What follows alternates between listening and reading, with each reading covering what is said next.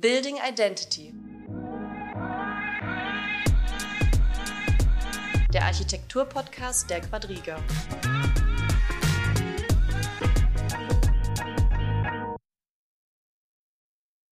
Building Identity. Der Architektur-Podcast der Quadriga.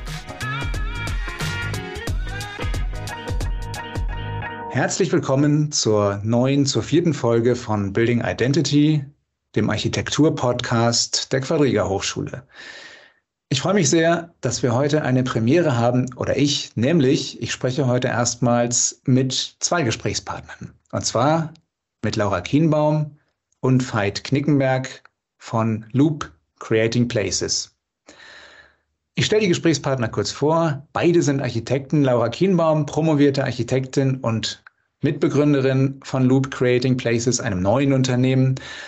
Laura war vorher Geschäftsführerin bei Combine Design.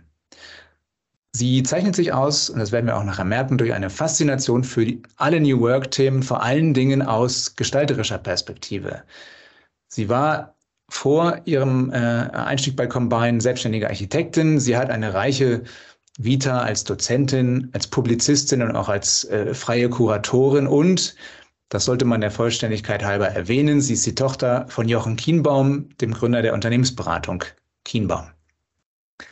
Zweitens sprechen wir mit Veit Knickenberg, ebenfalls Architekt, ebenfalls Mitbegründerin von Loop. Veit war davor sieben Jahre auch bei Combine Consulting und von 2017 bis 2022 geschäftsführender Gesellschafter von Combine Design. Und er hat äh, davor für das Architekturbüro Henn gearbeitet. So viel zur Vorrede. Herzlich willkommen, ihr beiden. Ähm, ich möchte mit einer ganz einfachen Frage starten. Und zwar, die Frage ist, was ist Loop Creating Places eigentlich? Was ist das für ein Unternehmen, das ihr da gegründet habt? Was ist die Idee? Laura, vielleicht magst du beginnen. Ja, gerne. Erstmal vielen Dank für die Einladung und ähm, auch von meiner Seite ein Hallo. Ähm, was will, was macht Loop? Wir haben ein näheres Ziel und zwar wollen wir gute Orte schaffen. Ähm, das wollen wir nicht nur, sondern wir tun es auch schon in Teilen und ähm, haben dabei ganz unterschiedliche Kunden. Wir helfen diesen Grundstücke, Gebäude, Flächen in qualitätvolle Orte zu entwickeln. Und mit uns das gelingt, sind wir überzeugt davon, dass Orte nur gut und qualitätvoll werden können, wenn sie auf die Menschen, die sie zukünftig nutzen, zugeschnitten sind. Unsere Kunden ähm, sind, haben, äh, kommen aus einer großen Bandbreite. Das sind Investoren, das sind Eigentümer, das sind die Nutzer selbst, das sind Unternehmen. Und die beschäftigen sich natürlich aus ganz unterschiedlichen Perspektiven mit dieser Dimension Raum, die eben unsere ist. Und ähm, ja, was können das für Themen sein? Die Grundstückseigentümer haben beispielsweise ein Grundstück, was noch keine Verwendung hat in ihrem Portfolio. Und äh, mit dem Ziel, dort eine Rendite zu erwirtschaften, sind sie auf der Suche nach Konzepten, wie diese Grundstücke genutzt, entwickelt, gestaltet werden können und wollen mit uns zusammen Konzepte dafür entwickeln. Das können aber auch Projektentwickler sein, die schon einen Schritt weiter sind und die ihre Projekte präzisieren wollen. Zum Beispiel mit einem spezifischen Blick auf die Zielgruppen, auf die Marke, auf das Thema der Erlebbarkeit, diese Themen zusammenzubringen, um dann tatsächlich einen, einen Alleinstellungsmerkmal zu entwickeln und letztlich damit dann höhere Mietenrenditen erzielen zu können und auf dem Markt damit ähm, erfolgreicher zu sein. Dann können das natürlich ähm, Unternehmen sein. Da ist ein Riesenthema natürlich das Umgang mit dem Büro. Wir alle kennen die Fragestellungen, die aktuell ähm, in den Medien und in unseren allen Köpfen ähm, präsent sind. Da geht es dann natürlich darum, äh, eine Zukunftsfähigkeit herzustellen, Arbeitswelten, Konzepte ganzheitlich zu entwickeln. Wie viel brauchen wir noch wovon und wo kann die Reise hingehen? Welche Rolle kann das Büro übernehmen? Was sind funktionale Anforderungen und inwiefern braucht es ähm, Büroräume, um atmosphärische Heimatorte oder ähnliches zu erzielen? Und dann, last but not least, können es natürlich aber auch Städte oder Kommunen sein, die ganze Quartiere entwickeln wollen, die Konzepte suchen für die Belebung von Orten, die vielleicht ähm, in den letzten Jahren vernachlässigt wurden oder eben auch neu entwickelt werden sollen für größere leerstehende Stadtkörper und so weiter und so fort. Und dabei geht es natürlich darum, ähm, wieder Lebendigkeit zu erzeugen. Das, was wir tun, nennen wir Placemaking. Das heißt für uns, wir wollen Orte aktivieren und Ziel ist es, wie gesagt, ähm, das Erlebnis des Nutzers in den Vordergrund zu stellen. Und dafür entwickeln wir Visionen, die wir in Raum übersetzen. Mhm. Ist das, also das ist eine ähm, sehr, sagen wir mal, breite, ähm, ambitionierte Selbstbeschreibung. Veit, hat das noch, ist es noch, seid ihr noch ein Architekturbüro oder seid ihr was ganz anderes? Ähm, Architekturbüro klingt häufig so ein bisschen äh, aus einer alten Welt vielleicht. Äh, wir sagen gerne, dass wir eher ein Studio sind, das ähm, sowohl ähm, aus Beratern, aber auch aus Designern, aus, aus Planungskompetenzen besteht, also so eine Art Beratungs- und Planungsstudio letzten Endes. Ähm, und das klingt, was Laura eben sagte, sehr breit gefächert, aber im Wesentlichen ist es eigentlich gar nicht so breit, denn äh, am Ende geht es da immer darum, ein Konzept zu entwickeln und eine Vision zu schaffen für einen Ort, was eben auf unterschiedlichen Ebenen stattfinden kann und für unterschiedliche Zielgruppen sein kann. Aber es geht am Ende immer um dieses, um, um diese Vision, um die Geschichte und um die, ja, um das, äh, um die Seele eines Ortes letzten Endes. Ja, und ähm, deswegen ist es am, eigentlich gar nicht so breit, ja, weil der Kern ist letzten Endes immer derselbe. Mhm. Und ähm, das ist letzten Endes dann auch das, was wir mit Placemaking machen wollen. Ne? Wir, wir schaffen am Anfang eine Vision und eine Geschichte, das beliebte, allzeit beliebte Wort Narrativ. Ähm, und äh, was uns da ganz, ganz wichtig ist, ist, dass man versteht, äh, dass wir eben, ja, man sagt auch da immer gerne ganzheitlich denken. Ähm, für uns ist es irgendwie eher so eine Art äh, Konzeptmatrix. Ja? Also häufig sind Orte, ob das jetzt auf einer städtebaulichen Ebene oder auf einer Gebäudeebene stattfindet, ähm, werden häufig zu isoliert betrachtet. Ähm, und wir glauben einfach, dass ein Ort aus vielen verschiedenen Themenfeldern und Facetten besteht. Das kann, das kann zum Beispiel ähm, die Lage und die Nutzung sein oder das, das Ankommen, das Verkehrskonzept. Das kann die Architektur sein oder die Innenarchitektur, die Ausstattung, das kann das Angebot sein, die Services, die am Ort gegeben sind. Das kann aber auch die Kommunikation, die Marke sein, die dieser Ort äh, trägt. Ähm, das kann dann letzten Endes aber auch sowas wie die Gebäudetechnologie sein oder die, die, der Grad der Digitalisierung an dem Ort.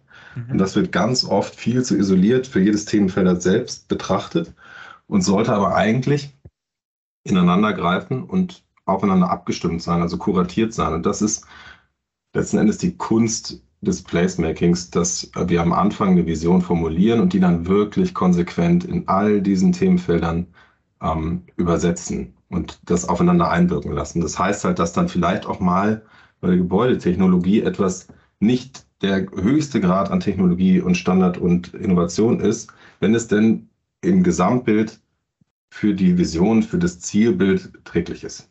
Mhm. Auf eurer Website habe ich einen ganz witzigen äh, oder interessanten Eintrag gefunden von der Stadt zum Objekt. Habt ihr da geschrieben, so um auch eure Palette zu skizzieren? Was, was steckt dahinter, hinter dieser Beschreibung?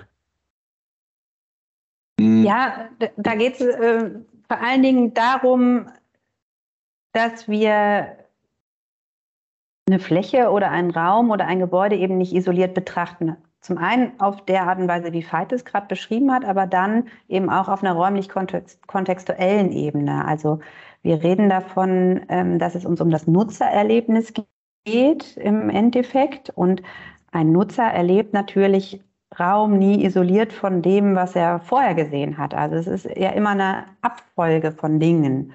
Und von daher spielen natürlich die unterschiedlichen Maßstabsebenen Stadt, Architektur, Raum bis hin zur Ausstattung ähm, spielen ineinander. Da wird eine Wechselwirkung erzeugt und diese gilt es zu betrachten. Da muss nicht immer alles dann hinterher wie so ein Gesamtkunstwerk miteinander abgestimmt sein. Man kann ja auch bewusst äh, mit Brüchen, Kontrasten und Ergänzungen arbeiten, was einen Kontext angeht. Aber wir wollen eben auch diese Maßstäbe nicht isoliert betrachten. Das ist das eine. Das andere ist, dass das, was wir beschrieben haben, eben natürlich auch in diesen ganz unterschiedlichen Maßstabsebenen funktioniert und ähm, wir eben nicht sagen, wir beschäftigen uns nur mit der Architektur oder nur mit der Innenarchitektur, sondern wenn der ähm, der Auftrag, die Situation es erfordert, arbeiten wir eben auf einer Quartiersebene oder wenn der Auftrag oder die Situation es erfordert, geht es auch mal nur um eine Innenausstattung.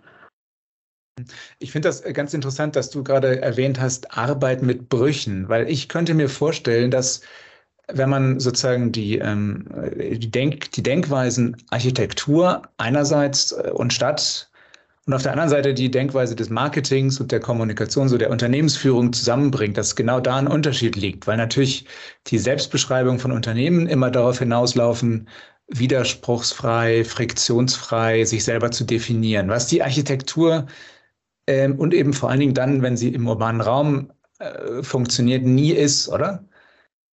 Weil also Architektur kann mit Brüchen arbeiten, die Unternehmenskommunikation nicht so gut, behaupte ich mal. Mhm. Ja, das stimmt. Also ähm, ich würde das sogar noch ähm, überspitzen, dass es teilweise eben ja ein Kunstgriff ist oder ein ganz bewusstes Element, was ein Konzept stärken kann, wenn man eben mit Brüchen arbeitet. Also wenn wir da nochmal ähm, wieder in so eine Ebene springen der, der Quartiersentwicklung oder äh, der, der Entwicklung des öffentlichen Raumes, da ist es ja eben häufig so, dass wir Orte vorfinden, die vielleicht nicht in ihrer Gänze attraktiv erscheinen und ähm, vielleicht teilweise kann man die sogar als Unorte beschreiben oder sie sind ähm, divers oder ähm, heterogen. Und da ist ja immer die Frage, wie positioniert man sich dann mit einer neuen Maßnahme? Ist es, ähm, wenn da wenig ist, an dem man sich orientieren kann, also wenn ich in der Altstadt baue, wo alles irgendwie einer einer ähm, stilistischen Richtung folgt zum Beispiel, dann kann ich mich daran orientieren. Aber wenn ich irgendwo aktiv bin, wo gar kein ähm, Gefüge sozusagen da ist, dann kann ich ja auch ganz bewusst einen, ähm, einen Ort schaffen, der strahlt in die, in die äh, Umgebung. Und da, der kann ja durchaus ähm, ein großer Bruch darstellen zu dem, was ich vorfinde. Und das kann man natürlich in, wieder in alle Maßstabsebenen runterbrechen und glaube, ich glaube, dass es tatsächlich ähm, oft zur Stärkung tatsächlich des gesamten Kontexts führt. Mhm, mhm. Machen wir es mal konkret. Ein äh, sehr interessanter Kunde oder ein sehr interessanter Case äh, von euch ist die Sparda Bank Fight. Magst du einfach mal schildern, was diesen Case so besonders macht? Ähm, also ich glaube erstmal die Sparda Bank äh, als Genossenschaftsbank ähm, hat mal für sich entschieden, dass die Zukunft äh, dass sie zukünftig mit Filiale und mit, äh, mit Verwaltung und äh, wie der, der Kunde oder die Kundin mit Mitarbeitern äh, in Kontakt tritt, dass das zukünftig verändert werden muss. Ja?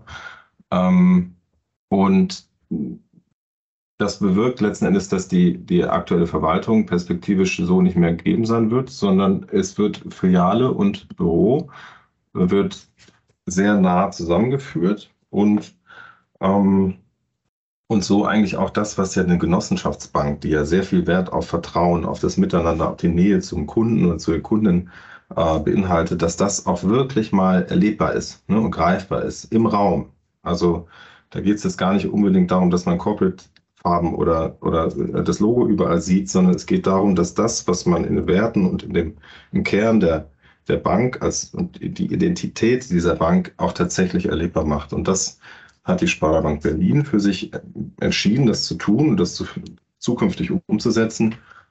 Und das führt eben dann dazu, dass man, ähm, äh, dass man äh, zum einen mal relativ viel Fläche reduziert, ähm, komprimiert und, ähm, und neue Flächen entstehen lässt, die äh, in denen die Mitarbeiter und Mitarbeiterinnen eben mit den Kunden sehr, sehr stark in Kontakt kommen. Und ähm, es wird sehr transparent, es wird sehr offen. Ja. Und ähm, das ist eigentlich deswegen auch in gewissem Maße im Placemaking, weil wir sehr stark mit der Sparda-Bank darüber nachdenken, ähm, wie das Erlebnis für den Kunden oder für die Kundin eben zukünftig sein wird. Also wie komme ich, wie komme ich auf diese Fläche zu? Wie erlebe ich das erste Mal ein, vielleicht doch eben ein Logo oder ein Schriftzug? Wie werde ich empfangen? wie, ähm, wie geht es dann weiter, wenn ich äh, das erste Mal durch die Tür trete? Ähm, was, was höre ich, was sehe ich und wie fühlt sich das Ganze an und wie, wie kommt man auf mich zu? Ähm, muss ich dann also auf diese klassischen Bankschalter, die gibt es dann eben nicht mehr, ne? sondern äh, das ist alles sehr, sehr fließend, ähm, räumlich und sehr offen und transparent und man kommt auf einen zu und wird empfangen und wird dann in Flächen geleitet, die eben ähm, sehr kommunikativ sind, eher wie Coworking Spaces. Und genau das, dieses Zusammenspiel aus, aus Filialwelt, aus, aus, ähm, dem, ja, aus dem Miteinander kombiniert mit klassischen Bürowelten, ist das, was die Sparbank in Berlin für sich so entdeckt hat und wir jetzt aktuell umsetzen dürfen. Die, ähm, das heißt, ihr habt die Firmenzentrale, die klassische, aufgelöst. Also genau, noch, also noch nicht. Aber es wird dazu kommen. ja. Stimmt, noch nicht. Äh, wir sind dabei, die, die, die neuen Flächen gerade äh, final auszubauen. Ähm, und äh, genau, es wird dann diese Trennung nicht mehr geben zwischen Verwaltung und Filiale, sondern es gibt viele unterschiedliche Orte innerhalb Berlins, aber auch darüber hinaus im, im Umland, im gesamten Geschäftsgebiet der Sparda.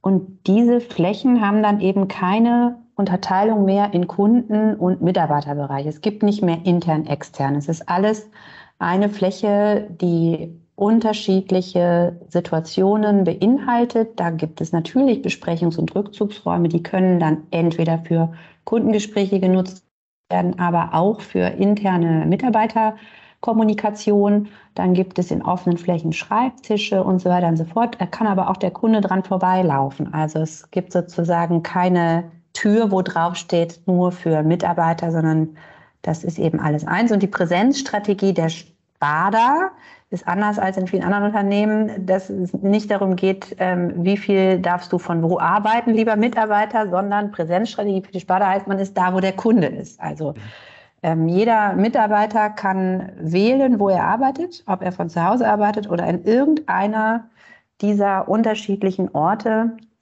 die ähm, jetzt neu geschaffen werden. Und es geht aber eben dann darum, wenn Kundenpräsenztermine ähm, verabredet wurden, dann geht man eben dann dahin. Und wenn man Mitarbeiter, Kollegen treffen will, verabredet man sich eben an einem Ort und sucht dann den passenden Ort in den jeweiligen Flächen. Wie seid ihr ähm, äh, äh, zu, zu, diesem Ergebnis gekommen oder zu dieser Lösung? War das Ergebnis von Workshops? War das euer Vorschlag? Hatte die Sparda das alles schon so im Kopf? nee, das hatte die Sparda nicht so im Kopf. Das war ein ganz langer Prozess. Ähm, eine Kollegin von uns, Sandra, Sandra Breuer, hat die Sparda schon ähm, über Jahre auf der Reise dahin begleitet und angefangen hat das Ganze tatsächlich eigentlich eher darüber, dass der Mietvertrag der aktuellen Verwaltungszentrale ähm, irgendwann ein Ende nehmen wird. Und die Frage war, wohin geht's denn dann? Und dann wurde erstmal eigentlich über einen sehr langen Zeitraum eine neue Fläche gesucht für eben die Hauptzentrale der Sparda. Und da gab es dann mehrere Phasen, die dazu geführt haben, dass da starke Veränderungen in der Strategie eingenommen. Das war natürlich irgendwie die Entwicklung auf dem ähm, Berliner ähm, Immobilienmarkt, was ähm, Mietpreise anging. Das war aber natürlich dann auch die, die Pandemie. Das waren aber auch Erfahrungen, die die Sparda an anderen Standorten gemacht hat, eben durch die Nutzung und Schaffung von eigenen Coworking Spaces. Und äh, dann gab es tatsächlich ähm, ganz zentrale und entscheidende Workshops, ähm, wo dann durch das immer wieder nachhaken und fragen, wofür brauchen wir eigentlich die neuen Flächen? Was wollen wir erreichen? Dann irgendwann genau der Wendepunkt entstanden ist, ähm, tatsächlich dann auch dieses innovative Konzept zu entwickeln. Und das war toll, die Sparta dabei begleiten zu können. Mhm. Ich kann mir vorstellen, dass das auf Mitarbeiterseite, äh, also so eine, so eine durchaus sehr drastische Veränderung auch ähm, Widersprüche hervorruft oder eher Begeisterung? Gab es da Feedback oder? Dadurch, dass die neuen Flächen ja noch nicht eröffnet sind, mhm. ist das Ganze natürlich jetzt immer so ein äh, so eine Erwartungshaltung, die irgendwie im Raum schwebt. Ähm, da sind Ängste und Sorgen mit verbunden auf der einen Seite, aber auch ganz viel äh, freudige Erwartung sozusagen und Neugierde, wie das alles werden wird. Und tatsächlich würde ich da sagen, das müssen wir auch mal abwarten. Mhm. Mhm. aber äh, auch hier muss man ja sagen, dass Architektur immer auch ein, äh, eine Einladung zu einem, zu einem Dialog ist. Also nichts ist ja schlimmer als eine neutrale Architektur, mit der sich Menschen überhaupt nicht auseinandersetzen. Also selbst wenn, will ich damit sagen, der eine oder andere sich mit dem neuen Konzept schwer tut, würde die Architektur trotzdem dazu geführt haben, dass man ja über das eigene Unternehmen nachdenkt, oder? Absolut. Also ich glaube, ich habe in allen Pro Projekten, in denen wir, ich sag mal, radikale Veränderungen bewirkt haben, noch nie erlebt, dass am Anfang alle sich zu 100 Prozent darauf gefreut haben oder in den ersten Wochen, Monaten teilweise auch äh, alle begeistert waren. Man holt nie alle Menschen positiv ab. Es gibt immer erstmal äh, Kritiker und, ähm, und Menschen, die vielleicht nicht ganz zufrieden sind mit der Veränderung, aber es gibt auch ganz, ganz viele, die, äh, die sich, ähm, ja, die diese neuen Orte, diese neuen Konzepte entsprechend annehmen und dann ähm, daran auch die Stärken und die, die Potenziale sehen und das Gute daran sehen und dann auch andere wiederum begeistern. Und häufig ist es dann auch so, dass man sich gar nicht mehr zurück äh, vorstellen kann, zurückzugehen in die alte Welt. Und das ist immer, das ist total unterschiedlich, wie, wie da ähm, Mitarbeiter auf solche Veränderungen reagieren. Das ist auch total unabhängig, ob alt, ob jung, ob Mann, ob Frau. Ähm, das ist, da erlebt man immer wieder irgendwelche Überraschungen, die, mit denen man so nicht gerechnet hätte. Mm, aber das macht was mit der Wahrnehmung zum eigenen Unternehmen. Das ist ganz spannend zu sehen. Ja. Und ganz wichtig ist, ist da ja natürlich auch noch die Frage, wie dann der Prozess begleitet wird in dem Moment des Neustarts sozusagen. Also ähm, neben der räumlichen Dimension gibt es natürlich ja ganz viele Aspekte, die Hand in Hand gehen müssen. Also wenn eine Arbeitswelt so weit transformiert wird wie diese, hat das natürlich auch einen Impact auf die Kultur des Unternehmens, auf die Art des Zusammenarbeitens, auf die Art zu führen und so weiter und so fort. Das hat natürlich einen Impact auf das Verhältnis zwischen ähm, Nutzer und Mitarbeiter, worauf das Ganze ja auch abzielt. Und dafür braucht es dann natürlich aber auch Hilfestellungen. Also wie funktionieren bestimmte Prozesse? Was passiert eigentlich mit der Post? Wie geht das eigentlich mit der IT? Ähm, man muss sicherstellen, dass die ganze Technik im Hintergrund funktioniert und so weiter und so fort. Und da gilt es natürlich dann auch in dem Prozess, ähm, diejenigen zu begleiten, die ähm, diese Reise antreten. Seid ihr in diesem Prozess dann noch mit dabei oder gebt ihr dann irgendwann den äh, die Verantwortung ab? Das ist unterschiedlich. Also grundsätzlich ähm, ist es nicht so, dass wir den Schlüssel übergeben sozusagen und äh, dann abhauen. Äh, ganz, im, ganz im Gegenteil, es hat sich herausgestellt, dass es doch auch in sehr, sehr vielen Projekten auch total viel Sinn macht, nach einer Zeit ähm, auch nochmal gemeinsam sich die Karten zu legen, zu überlegen, was klappt gut, was klappt nicht gut. Ist es ein räumliches Problem oder ist es ein Spielregeln oder ein Kulturproblem? Ist es überhaupt ein Problem oder ist es nicht vielleicht eine Chance?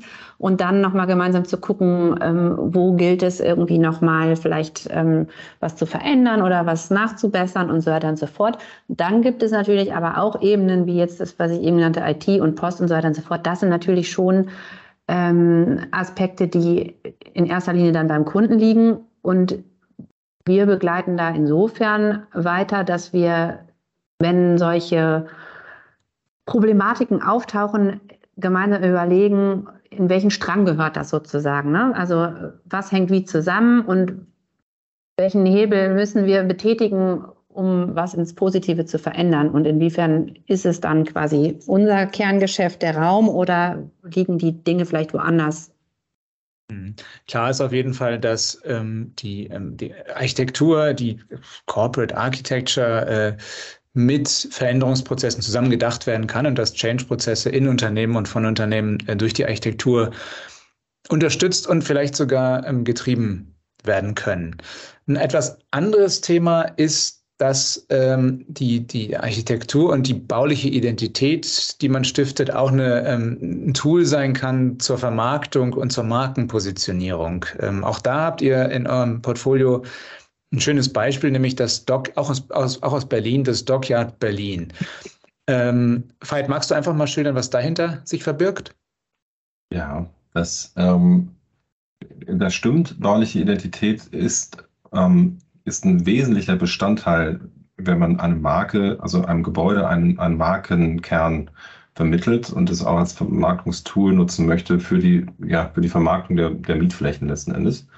Ähm, das ist total spannend, weil äh, das Gebäude letzten Endes dann wie so eine Art Produkt äh, platziert wird und ein Produkt, äh, wenn ich einem Kunden ein Produkt ähm, nahebringen möchte, dann muss es ja, muss ich das ja mit gewissen Emotionen tun und mit, mit, mit visuellen Codes und mit, mit Bildern ähm, so erlebbar machen, dass ich ein Gefühl dafür bekomme, was werde ich da eigentlich dann tatsächlich für mein Geld, für meinen Mietzins äh, auch bekommen und wie wird sich das Ganze anfühlen. Und ähm, das ist ja ein fundamental wichtiger Bestandteil, wenn ich, wenn ich etwas vermarkten möchte. Und ähm, wir haben in dem Projekt ist es so, dass, dass das Dockyard, ähm, ich sag mal, von der Architektur äh, weitestgehend geplant, entwickelt, sehr nachhaltig, ähm, äh, in, der, in der Materialität, in der Architektur, in der Gebäudetechnologie alles schon ähm, quasi durchdacht ist und war. Und ähm, wir aber jetzt an dem Punkt sind, ja, wie sprechen wir dann zukünftig die Kunden an? Und ähm, wie wird das Gebäude von außen erlebbar sein und wie wird es von innen erlebbar sein? Und ähm, das dann in Bildern und in der Innenarchitektur zu übersetzen, die den Werten der Projektentwicklung, wie sie vorher und in der Entwicklung im Bestand hatten, dann auch in die Innenarchitektur zu überführen. Ja, also Nachhaltigkeit, Offenheit, ähm, eine bestimmte Zielgruppe soll ja angesprochen werden, auch für eine bestimmte Zielgruppe entsprechend zu designen und zu entwerfen und das dann ja, erlebbar zu machen. Ähm, das heißt, die Architektur ist nicht, also das Gebäude gibt es schon, das ist nicht von euch entworfen, oder? Korrekt. Das, die Architektur ähm, gibt es, beziehungsweise die ist im Bau. Ja? Also es ist schon ein Neubau, aber wir haben jetzt nicht das Gebäude geplant und entworfen, ähm, haben aber äh, einen Einblick verschafft in mögliche zukünftige innenarchitektonische ähm, ja, Situationen. Also wir haben die Innenarchitektur ähm, entwickelt, ähm, das ein Stimmungsbild erzeugt, das einer bestimmten Zielgruppe folgt, das eine bestimmte Zielgruppe ansprechen soll, das, ähm, das das Gefühl vermitteln soll, was dieser, dieser Ort, was diesen Ort so besonders macht, äh, am Wasser zu sein, mit Blick auf die Spree und ähm, ja, dass das alles letzten Endes aufnimmt und, ähm, und ja, sichtbar macht. Mhm. Ich finde, dass gerade im, im Bereich der, der ähm, sagen wir mal, äh, kommerziellen Projektentwicklung, wo jetzt nicht äh, wie bei Sparda ein Unternehmen das dasselbe einzieht dahinter steht, dass da äh, alle inzwischen verstanden haben, dass es um Markenbildung geht, dass diese Markenbildung aber häufig sehr, sehr oberflächlich daherkommt. Also irgendwelche mhm. fancy Names, mhm. irgendein Design und das war's dann, oder? Mhm. Ja, das, das stimmt.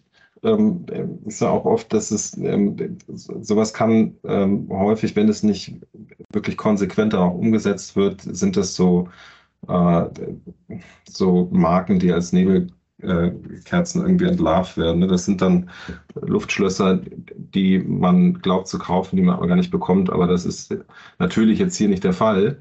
Ähm, äh, und das zeigt sich ja dann auch ganz schnell in, äh, in den Qualitäten, in den baulichen Qualitäten und, ähm, und ob da, wenn man von Nachhaltigkeit spricht, ob sich das nur in Form einer Mooswand darstellt oder ob das vielleicht auch ganzheitlicher gedacht ist, ne? Im, äh, ich sag mal, in der Flächeneffizienz, in der Gebäudetechnologie, in der in Mieterauswahl vielleicht sogar, in den Angeboten von Betreibern, in dem gastronomischen Angebot. Das kann ja sehr, sehr ähm, weitgreifend gedacht sein, mal als Beispiel. Mhm. Und, und all das ist ja eigentlich auch sind alles Elemente dessen, was man unter Placemaking versteht. Ne? Das Konzept des Placemaking spielte beim Dockyard oder spielt beim Dockyard auch eine zentrale Rolle, oder? Gutes und wird es immer mehr. Ne? Also ähm, das ist das, was ich am Anfang sagte. Wir haben ein Gebäude, hat eine Lage und die hat schon mal so ein Genius Loki und ähm, das, das bringt schon mal viel mit. So, jetzt, wie komme ich an und wie fühlt sich das an? Was gibt es einen Vorplatz? Ist der groß? Ist der klein? Wie komme ich in das Gebäude rein? So, dann gibt es die Architektursprache, die ja was ausstrahlt und was eine gewisse Informationen suggeriert. Und dann bin ich in dem Gebäude, dann habe ich die Architektur, die Innenarchitektur äh, mit Materialität, mit Geruch, mit Licht, mit Klang, ähm, was, was auch wieder meine Wahrnehmung prägt. Und, ähm, und dann kommt, und das finde ich ganz, ganz wichtig, das Thema des Angebots und des Services und der Kommunikation. Wie, wie werde ich empfangen? Was gibt es im Erdgeschoss vielleicht für, für Angebot? Ist das ähm, Sind das jetzt irgendwelche Franchise-Ketten, die da unten äh, Speisen anbieten, oder sind das vielleicht äh, kleine lokale Gastronomen, die, ähm, die, die diverses Angebot haben, was aufeinander abge abgestimmt ist? Und äh, ne, das ist ja, das zahlt ja alles aufeinander ein. Und wenn, dann kommen wir wirklich an den Punkt des Placemakings, wenn ich wirklich darüber nachdenke, welcher Betreiber ist denn eigentlich für das Gesamtkonzept und für diesen Ort der richtige? Und was kann und sollte dieser anbieten? Mhm. Sind denn, äh, wenn ihr, wenn ihr über solche Themen mit Projektentwicklern sprecht, sind die inzwischen, haben die ein Verständnis dafür? Oder, oder äh, ticken die immer noch so, okay, die höchste Miete ist das Einzige, was uns interessiert?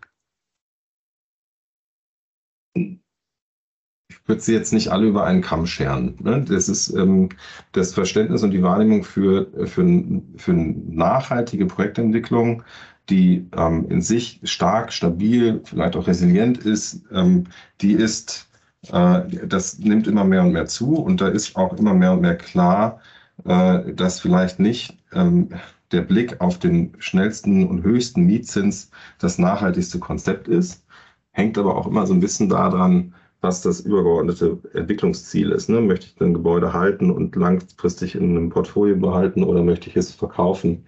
Das zahlt natürlich schon auch logischerweise auf die Motivation und dann auch um die, auf die Umsetzung eines Projekts äh, ab. Ne? Das, das, ist, das ist klar. Aber ähm, dass ich mit einer Mieterloyalität und ähm, einem stabilen Mieterbild äh, einen guten Ort schaffe, der, der auch eine gewisse Strahlkraft hat und polarisiert und vielleicht eine Begehrlichkeit weckt und darüber ähm, ich langfristig auch einen guten Mietzins erziele, ähm, den ich vielleicht sonst nicht hätte, wenn ich am Anfang anders agiert hätte.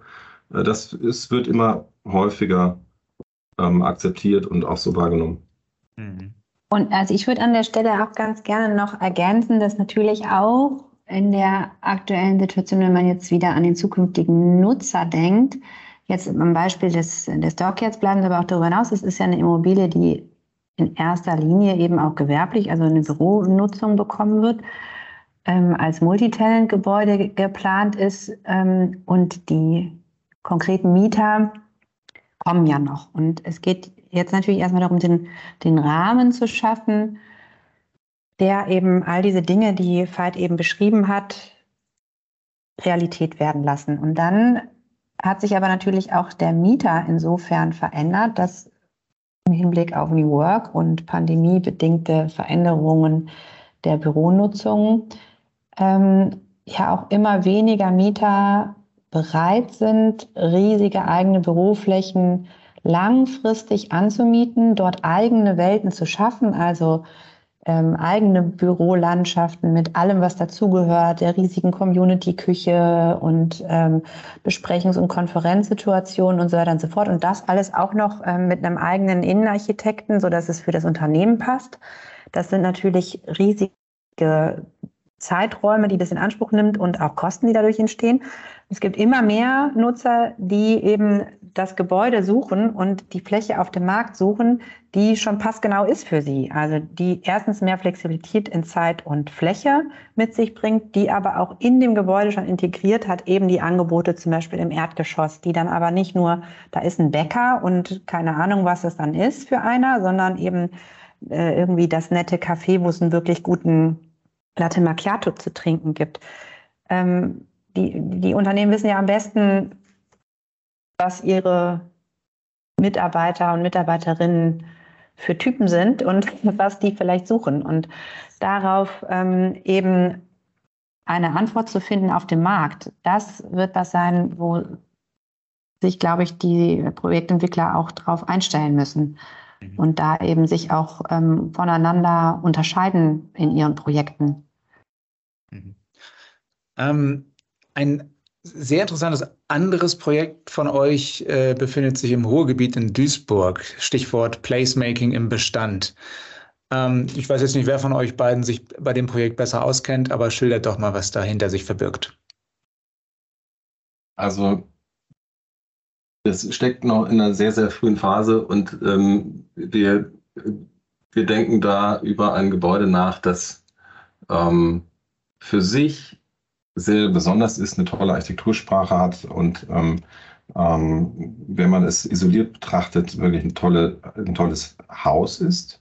Aber das hat so gewisse äh, Schwachstellen. Also erstmal ist das aktuelle Mieterbild ähm, nicht unbedingt das lebendigste. Ähm, es gibt auch viele Leerstandsflächen, ähm, was wiederum dafür, dazu führt, dass die Bestandsmieter sich so ein bisschen ausbreiten und das macht das Gesamterlebnis nicht unbedingt besser ähm, weil sie sich in, in den öffentlichen Bereichen eben, ich sag mal, breit machen, in Anführungsstrichen. Und ähm, dann ist die Lage auch nicht so ganz trivial. Und ähm, das, sagen wir mal, da liegt ein ungeschliffener Diamant. Und wir, ähm, wir schauen uns jetzt halt an, was diesen Ort so besonders macht und was die Nachbarschaft braucht und was sie, ähm, was sie vielleicht noch nicht weiß, aber was sie brauchen kann ähm, und was diesen Ort eben, ähm, was diesem Ort eben etwas Besonderes geben könnte. Und, ähm, und gehen, sind vor Ort und schauen uns die Nachbarschaft an, sprechen mit Menschen und gucken äh, und hören und verstehen, ähm, was so die, die Ängste,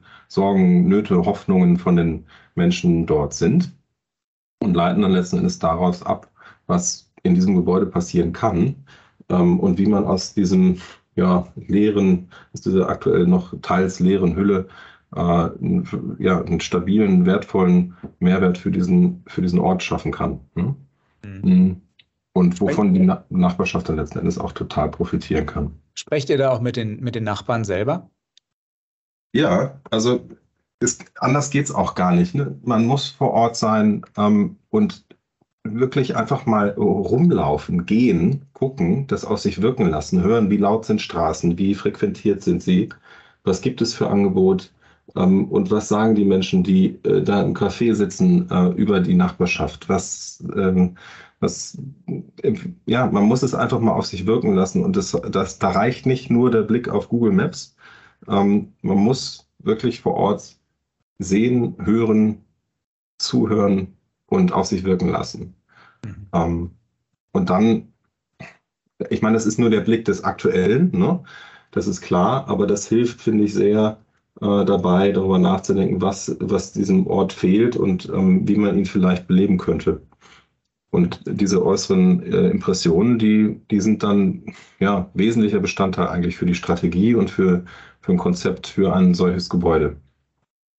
Ich glaube, dass das, was du gerade gesagt hast, dieses Sehen, Hören, Schmecken auf sich wirken lassen, dass das sozusagen eigentlich tatsächlich eine, eine vernachlässigte, neue, zunehmend wichtiger werdende auch Kompetenz von Architekten insgesamt ist in der ähm, Gestaltung von, von identitätsstarken Architekturen und Gebäuden. Äh, und darum geht es ja in diesem Podcast. Laura Kienbaum, äh, Veit Knickemerk, ganz, ganz herzlichen Dank für das Gespräch. Ich fand, da steckte viel, viel, viel Interessantes drin und wirklich äh, viel auch äh, ich sag mal, Denkmaterial für, ähm, ja, für Architektinnen und Architekten, die sich den Danke. Herausforderungen der heutigen Zeit stellen. Herzlichen Dank. Danke.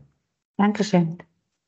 Das war die vierte Folge von Building Identity, dem Architektur-Podcast der Quadriga. Ich danke Ihnen und euch wiederum ganz, ganz herzlich fürs ähm, Zuhören. Äh, eventuell auch schon dafür, dass Sie und ihr den Podcast abonniert hat. Abonniert abonniert werden können wir auf Apple, Spotify. Man kann uns aber auch hören auf der Website kasi.quadrigahochschule.de und wir haben inzwischen auch einen Twitter-Account und einen LinkedIn-Account. Ich darf Sie also und euch herzlich einladen, uns zu folgen. Mein Name ist Alexander Gutzmann. Wenn Sie äh, Anregungen haben, Gesprächspartner, mit denen Sie möchten, dass ich mich mal äh, hinsetze, schreiben Sie mir alexander.gutzmer.quadriga.eu. Ich danke herzlich für die Aufmerksamkeit. Tschüss. Das war Building Identity. Der Architektur-Podcast der Quadriga.